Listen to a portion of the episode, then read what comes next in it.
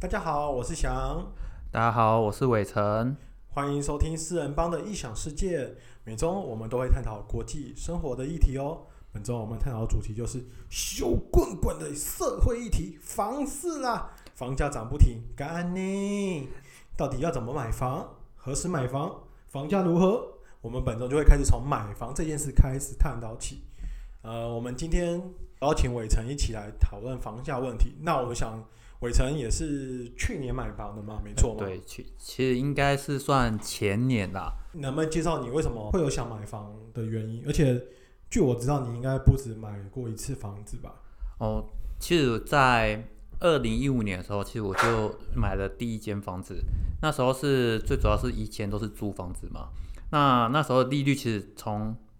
金融海啸后就不断降息。那二零一五年的时候，其实利率都算是非常低的。然后我记得他那时候在台中租房子，租一个三房，大概一个月的租金都要差不多两万块。哦，那蛮贵的。哦，真的在，因为是在南屯，算台中的比较精华区的地方。那我后来觉得说，你一个月花两万块租房子，那那时候我去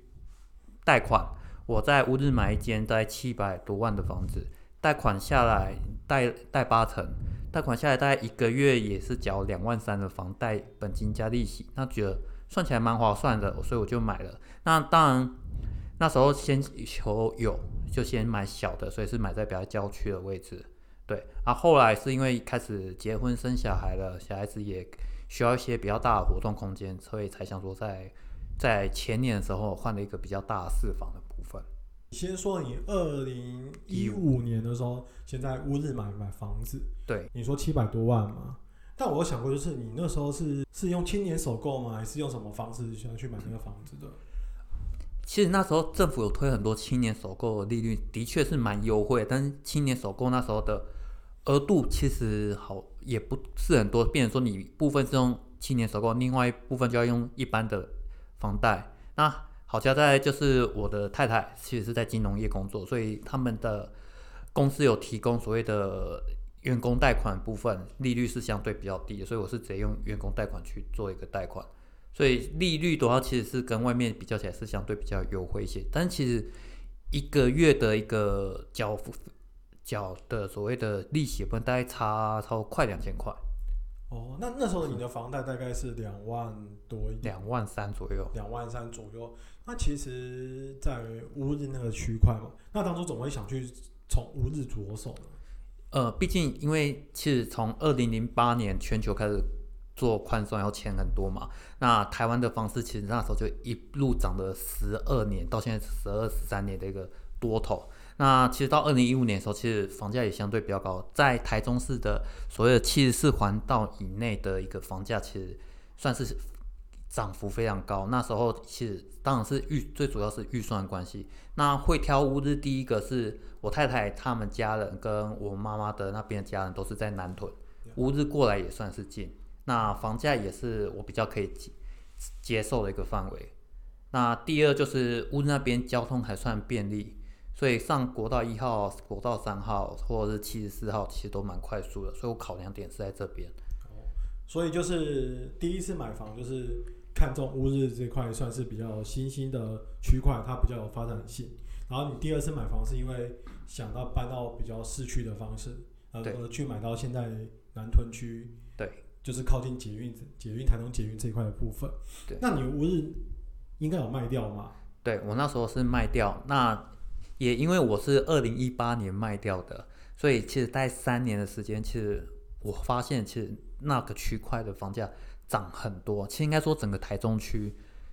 这一段时间房价持续上涨，所以我是把物日卖掉的钱当做现在的投期款，等于由由小换大，由远换到近的概念去做操作。了解。那物日那时候卖掉的时候，算是涨，你算是有赚回来吗？还是打平，或者是还是有亏亏损这样？因为毕竟二零一五到二零一八这三年时间，三年我不知道涨幅是如何，是这样。我那时候买七百多，后来卖八百多，是有赚一些。可是如果扣掉当初的装潢、冷气、家电那一些，其实是有赚一些了。所以刚好等于这这三年等于存钱嘛，把你缴房贷就是存钱，然后再加一些这一段时间的房价涨幅，所以是有小赚的。先从区块新兴区块去选，然后现现在是选到比较属于适合自己的生活机能的区块。现在住的这个地方的话，它的房价房市如何？而且你是怎么去选到这个这个区域的？其实一开始我是先从区域去做考量，那时候因为我的生活圈以前的生活圈大部分都是在南屯的这个区块，所以由这个区块先做早起。那一开始也没有预想也会先从所谓预售去着手，而是从所谓中古市场。那时候我很印象深刻，是我预设我要找四房，然后屋龄大概就是在十年左右的一个屋龄，就是五到十年，大概房价是比较合理的。可是我后来发现，其实那边的区块，因为其实预售屋涨很多，所以很多民众转往所谓的成屋市场或者所谓中古屋市场。那时候的十一、十二年的房子，竟然一平开价。呃，杀价杀到坏也要一平二十五万、二十六万，然后我那时候预售的话，我大概一平是在二十九万，大概差到一层，可是你可以差十几年的一个屋龄。正常来讲，以前大概十一、十二年的房价大概就是二十出头万而已，所以我觉得买十几年的二十六万，不如直接加一些变成新新的房子。对，OK。其实说到这个，我自己也有感触蛮深的，因为其实我也是去年买房的，我大概去年四月买房的。那我住的地方也是算是台中市比较新兴的区块，叫单元二这一块嘛。其实台中市哦，现在很火热。对，今天台中市人大家都知道，就是我其实我四月买的，我大概七月搬进来。那我我自己也有感觉，就是我刚搬进来的时候，其实就住了蛮多人的。我搬进来后两个两三个月。就租满了，而且我在搬进来的时候，每一天都有人来看房子，所以我们这边到今年大概可能不到半年时间，涨幅有两三百万，这个也是让我觉得很压抑的地方。可是我对我来说，我觉得单元是比较新的区块，可是如果去买现在比较属于中古十到十五年的房子，我自己觉得它现在的涨幅可能就没有那么大。我不知道你是不是也这么认为？我觉得它涨幅的关系这样。呃，应该说现在。因为新屋的关系，开呃建商在采购买土地成本，所以它会低就比较高，所以你现在未来的一个房价，新屋的部分会越来越高，因为土地成本在上涨，材料成本在涨，现在包含人力成本，大家都知道说现在因为疫情关系，然后整个全球资金非常多，包含像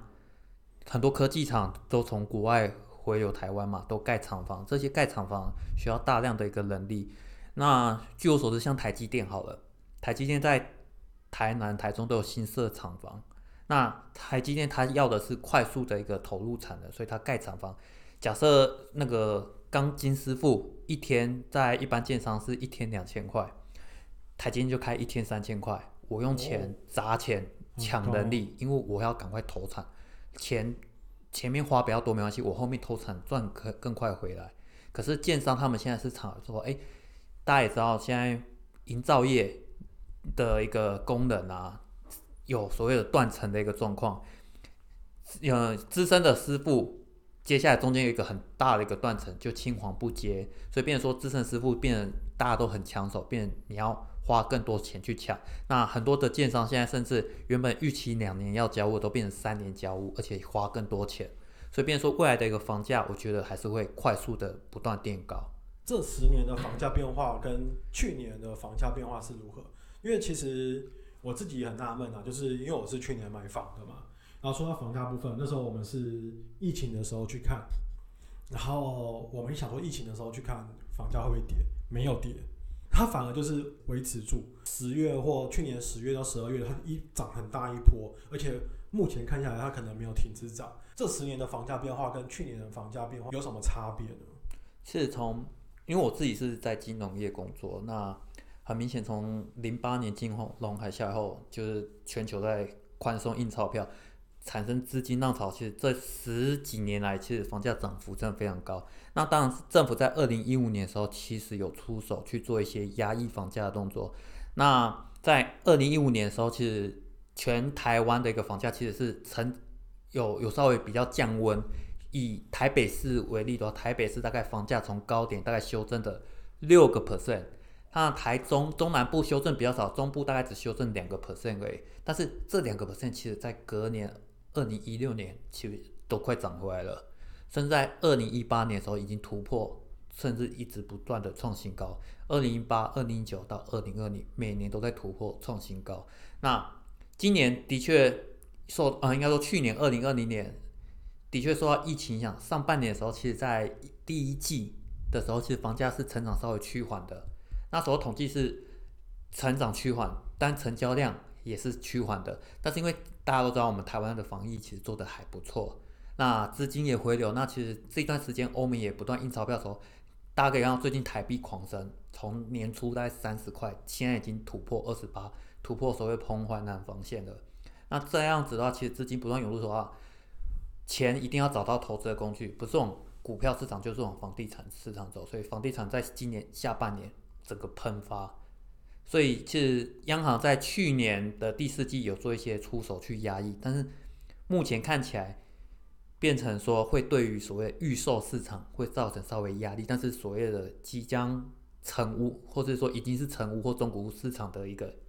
影响，我觉得相对会比较少一些。政府打房是主要针对哪些部分？然后第二个是讲的去年的房价的部分。我自己有一个很很感慨的是，因为我们家其实是在做房地产的，就是我们在做成屋的预售屋的部分。那其实像很多，比如说。三二八就是我们讲的三大档期，三二八、九二八或者是五二零那种方式的三大档期。疫情来讲，它只是停止，可是它的房价没有跌。像从大的建商来讲的话，其实这三大档期对他们讲都没什么差别。变成你现在的房价只会越来越涨，而不会越来越停。就像刚刚伟成讲的，就是政府寄出了很很很临时寄出了打房打房政策，那很多人就会问我说。那打房证的话，我是不是不该买房或什么之类的？可是我看一下条例，可能魏伟成会比较清楚，是它主要是针对哪些打房的人这样子。其实打房 最主要啊是政府针对三个状况，第一个就是你已经买了所谓第三屋、所谓第四屋以，你假设你已经有贷款三间的，而且它是针对你有贷款的，假设你两间房子都没有贷款。第三间才贷款的话，那这样子那一间才算等于第一户贷款。那政府打房是打投资客，因为投资客很多用高杠杆，我只要付两成的钱去买一栋房子，这样的话，你看你付两成钱，等于杠杆是开五倍。那他就这样子用资金的一个杠杆力量去大量收购房屋，他希望是投资客尽量不要把所有钱压在这个部分。那如果假设是一般自住客，影响就比较不大。第二个是。因为其实以前我在金融业的时候，很多高层的顾客他们都利用所谓税法上的漏洞，因为税法上针对所谓的证券交易的部分，股票交易的所得是不用课税的。那很简单，我买一间，我创立一间公司，用这间公司去买了房子，那等到房价涨高，我不是卖房子，我是卖公司，因为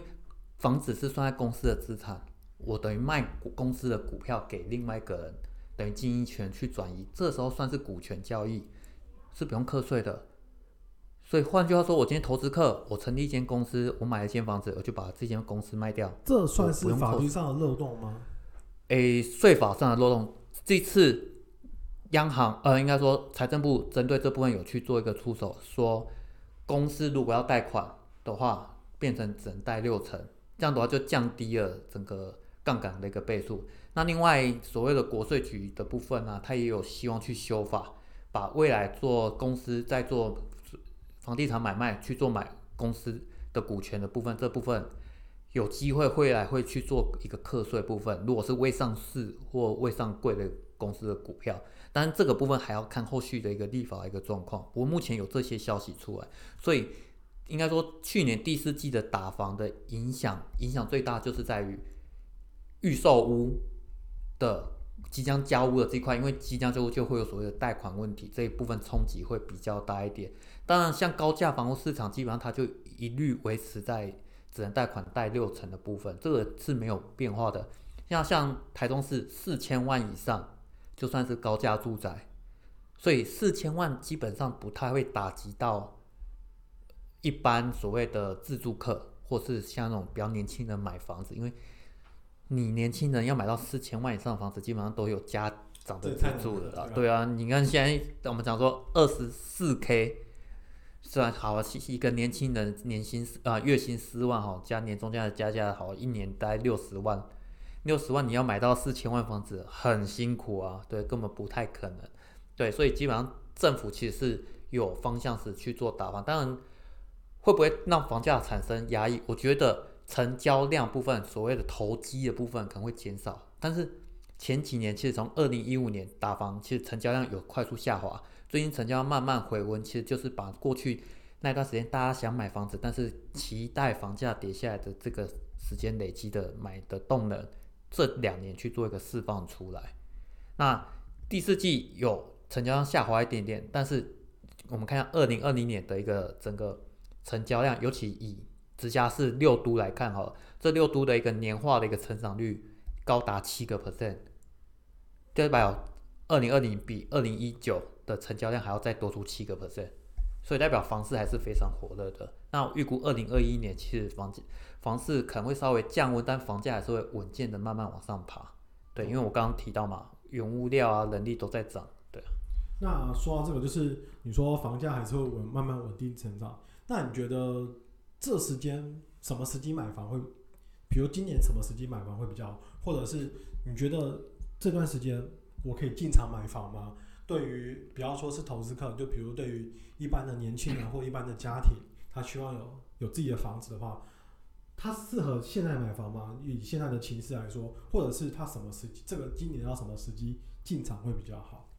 我其实很多朋友都在问我，那我就跟他说，其实你想要买怎样的物件去找适合的。那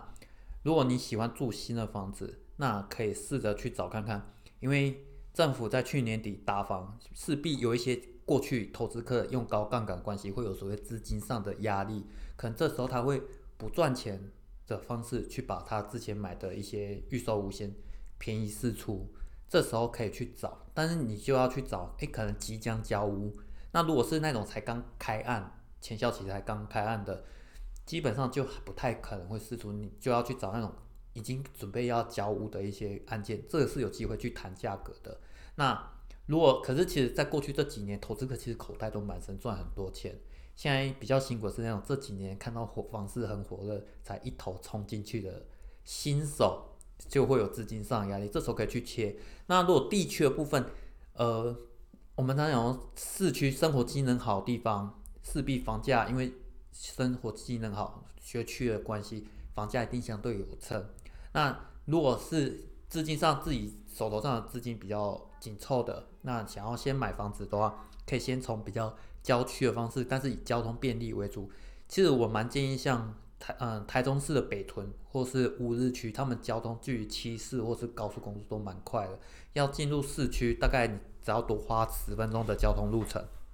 可是多花十分钟，你房价减少非常多，可能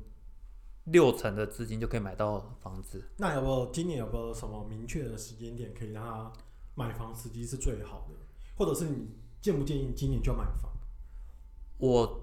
其实台中市，我因为全台湾啊每个地区的位置不太一样，那就我生活的台中市来讲。台中市旁边紧邻的彰化县是非直辖市，就是六都以外人口唯一突破百万的。那人口这么多，而且台中市有一个磁吸现象，就是工作就业机会多，所以我们看到南投啊、彰化的人很多来台中市就业买房子，所以台中市房子要跌不容易。我常常建议我身边的朋友是有人想要买房子来询我，就是说有需求就买，因为。很常会发现一件事情，你观望，其实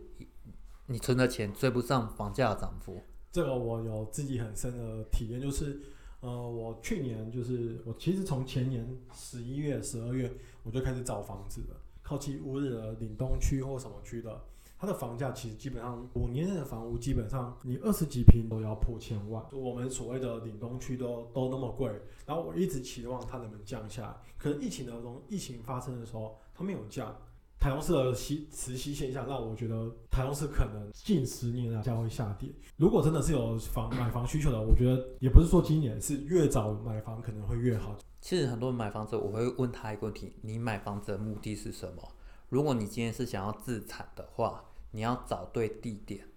找对地点，因为毕竟大家都可以看到，二零二零年的一个总全台湾的总人口比二零一九年还少了四万，甚至死亡人数第一次超越出生人数，所谓呈现所谓的死亡交叉。那未来啊，人口少地区房价一定相对会比较没有支撑。但是就台中市而言，台中市的一个人口其实成长力道是非常快的，人口红利算是还不错的。那再加上一外面的一路人口也蛮多倾向，你买，如果你今天是自住，我建议真的是找到不错的标的就可以勇于开口去出价看看，去做一个切入。那你如果想要自产的话，地点部分你就是要去找相对有支撑的，尽量去找哎附近生活机能还不错的。如果你是找一些新兴区，你想要投资新兴区的话，它的一个推案量相对大，房价涨幅可能就比较没那么强。但是如果你找一些比较成熟的，房价涨幅就比较多。反之，你想要自住的，你就可以去找推案量比较大，因为你不是为了投资，你想要自住，你有可能可以花五年或十年时间，慢慢等那边的生活技能上来，对不对？所以我觉得不同的族群的建议也会不太一样。还是想问一句，那今年还会有淡季的时候吗？今年应该很难，因为我们就看台积电好了。台积电在台南、台中都在扩厂，台中大概会预计增加两千个职务，那台南当然更多。台中这两千的工程师年薪都是两百万起跳的，两百万这两千人至少假设一半买房子，就会会有一千户的一个基本的一个买盘在，再加上这一段时间其实。很多的人也都持续去做买盘，所以台中的一个买盘市场其实是相对比较热络的，比较火热的。所以还是建议你觉得好的物件，然后价格你可以接受，当然要先评估你自己的能力可以负担的话，我觉得勇敢进场，勇敢进场，因为以后如果买房是你一定要经历的过程，你一定要的目标的话，早点买其实是对你有利的。如果你真的想买房安家的话，不要犹豫，就是可能时机好、地点好、符合你各个需求的话，你就勇敢的进场。毕竟，就像刚刚伟成讲的，房地产会随着经济的波动的变化，越来越多的厂商回流嘛，应该这样说，我们说厂商回流，所以你的房地产要降比较难。然后政府打房的话，顶多让它的房价不会涨这么多，会一直涨，这是趋必然的趋势，是这样说没错吗？因为其实我们大家都知道，其实钱会越来越薄，通膨关系，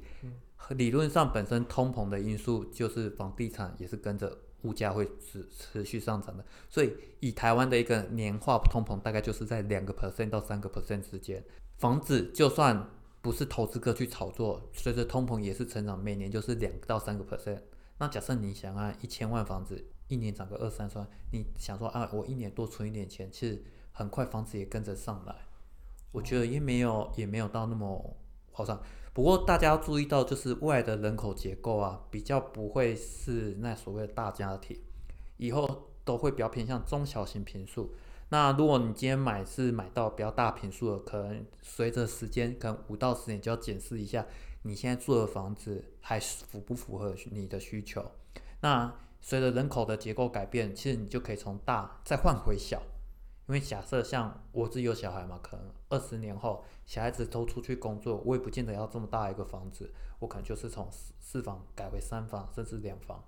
去调整。所以现现在的平数二十几平反而是属于最贵的单价的平数，单价的单单价量吗？现在市场主流就是所谓中小型平数，甚至大家可以注意到同一个社区哦，如果今天社区有四房、三房、两房。两房的一个平数的一个单价，就每平的单价其实是最高的。四房的，因为它的脱手性比较差，而且也比较不符合现在的一个社会形态倾向，反而它的单价是比较低的。但当然，因为平数大，总价会比较高。但目前看起来，像我以前住樱花，对吧？就住保价的房子，它的里面有四房、三房、两房。四房的一平大概是十八万。三房的在一平十九万多，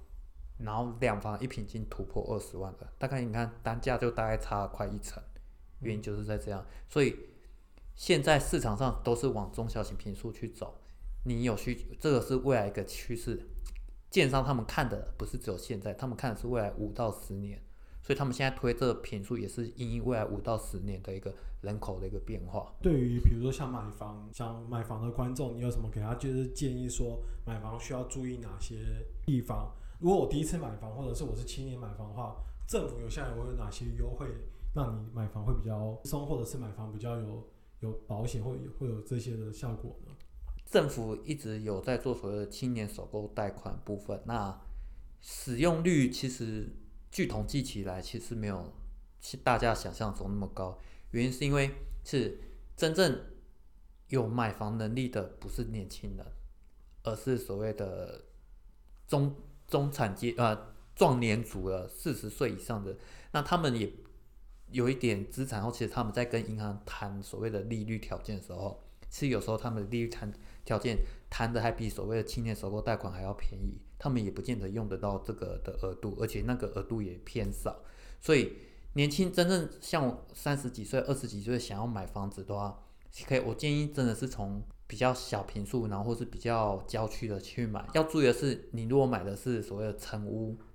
已经盖好的，一定要去现场看一下，街坊邻居问一下这栋建筑物的一个评价状况啊。然后去看一下附近有没有险恶设施，然后去看一下方位自己喜不喜欢。我看网络上有些文章说，哎，可以建议在同一个社区去租个房子住个半年，看一下环境 O 不 OK，再决定要不要。如果是预售市场的话，我真的觉得说预售市场你真的是要熟悉一点点，然后也要看一下你当初买的东西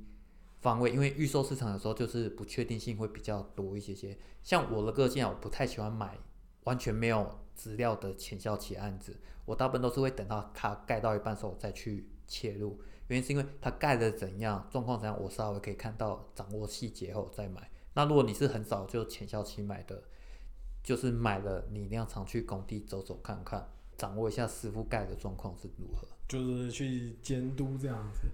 你也没办法改变什么，但是你至少知道心里有底。如果真的盖不好的话，你至少可以早点做准备，或是脱手之类的。最后一个问题就是说，像房子都这么热，台湾有哪个哪几块区你会觉得现在买房是不错的？你觉得有哪哪几个地方是认你认为真的是很有资格、很有潜力可以去做投资或者是自住的区域？其实像呃，我常常讲，一个地方的房地产要支撑人口或是就业是很重要的。那我们去看一下，台北市基本上已经不是自住市场去做投入了。对，那基本上我们常常开玩笑，寿星阶级是没办法在台北市买房子的。没错，太对，所以基本上你一定是往新北走。那新北走，你就去看一下哪边的就业机会比较多。那基本上最近大家都知道，其实台湾科技为导向嘛。那像桃园、新竹，他们都蛮接有所谓的。科技工业区这部分，周遭的一个住宅从化区的部分相对会比较支撑。那像台南最近就非常火热，比高雄还要火的，原因就是因为就业机会多。对，甚至因为大家以前都开玩笑说，台南是一个养老的一个城市，对，古色古香嘛，对不对？那以前就是台南的工作都是往高雄或是往北部走，但这几年因为南科的关系，很多的台积电啊，或是相关的公司去做一个建厂的关系。所以工作机会增加，所以人口是其实是有回流的。所以其实我觉得台南的相关的工业区附近的从化区，其实是相对目前来讲，当然当然涨幅也比较多，但是我觉得未来还是有持续上涨的空间，也可以去做一些自产或是自住的一部分，以你住的为主。那假设好了，你的工作是在。距离，嗯，假设你工作在这边，你要多花一个多小时的路程嘛？当然不会嘛。但你要找距离你工作近的地方去做一个投购买会比较适合。了解。对。OK，好吧。节目到最后，其实今天说了这么多，简单一句话是说，房价一样就是会后市看涨，只是涨幅的问题。蛮建议听众朋友，如果你现在有本身就有做资产的或者是购买的打算的话，也是尽量。就是勇于开价，没错，就是勇于开价的对，东西。去开啊，不要去想太多啦，因为房价本来就比较不容易跌。至于打房，只是简单的让它维持，不会涨升太快。所以也建议听众朋友，我们没有业配，也不是什么帮什么建商，我只是觉得是说，如果你有真的有这个好的时机的话，你就赶快下定决心去买。只是毕竟早买对于未来的规划比较好做打算嘛。我觉得其实买房子还有一个重要，就是一个安心感，因为房子是你的，你会有一种归属感。你当然会有背房贷的压力，但是你整个归属感会更重，你心态上整个心情会更加的一个沉稳。我觉得这个是另外一种收获。当然，买房要看自己的能力。如果你现在真的什么钱都没有，那也不建议你就是狠下心就全部去买房。毕竟接下来你要背的房贷就是一个压力很大。对但如果你身上有手头有资金，而且你是真的想买，我先强调就是真的想买。有如果你不想，对你有你没有这个需求，你去买房也没有意义。如果有这个需求，那就是趁这两三年还没有涨幅到这么夸张的时候，就赶快早点去，免得到时候要买的时候已经比想象中高很多，那也是很麻烦的。对，啊，因为现在的房价真的是永远回不去了，就像张泰山的头发一样呀，回不去了。变了心的女朋友一样回不来了。对啊，这就是这几年我们看房我们几个中年大叔自己对于买房一些经验。像我们最近这两个，我们都有买房嘛，我们自己也很清楚，现在的房价真的是哇，比想象中高很多很多。觉得不合理，但是市场就是不是你能依照你想的去走，它就是不合理的持续上涨。没错，这就是台湾现在目目目前所谓面临的房价的问题，所以也希望各位听众朋友好好想清楚。好啦，这是本周房价凶凶棍的主题，我们就讲到这边啦。如果有各位想听的主题，也可以跟我们说。我们下周见，拜拜。拜拜。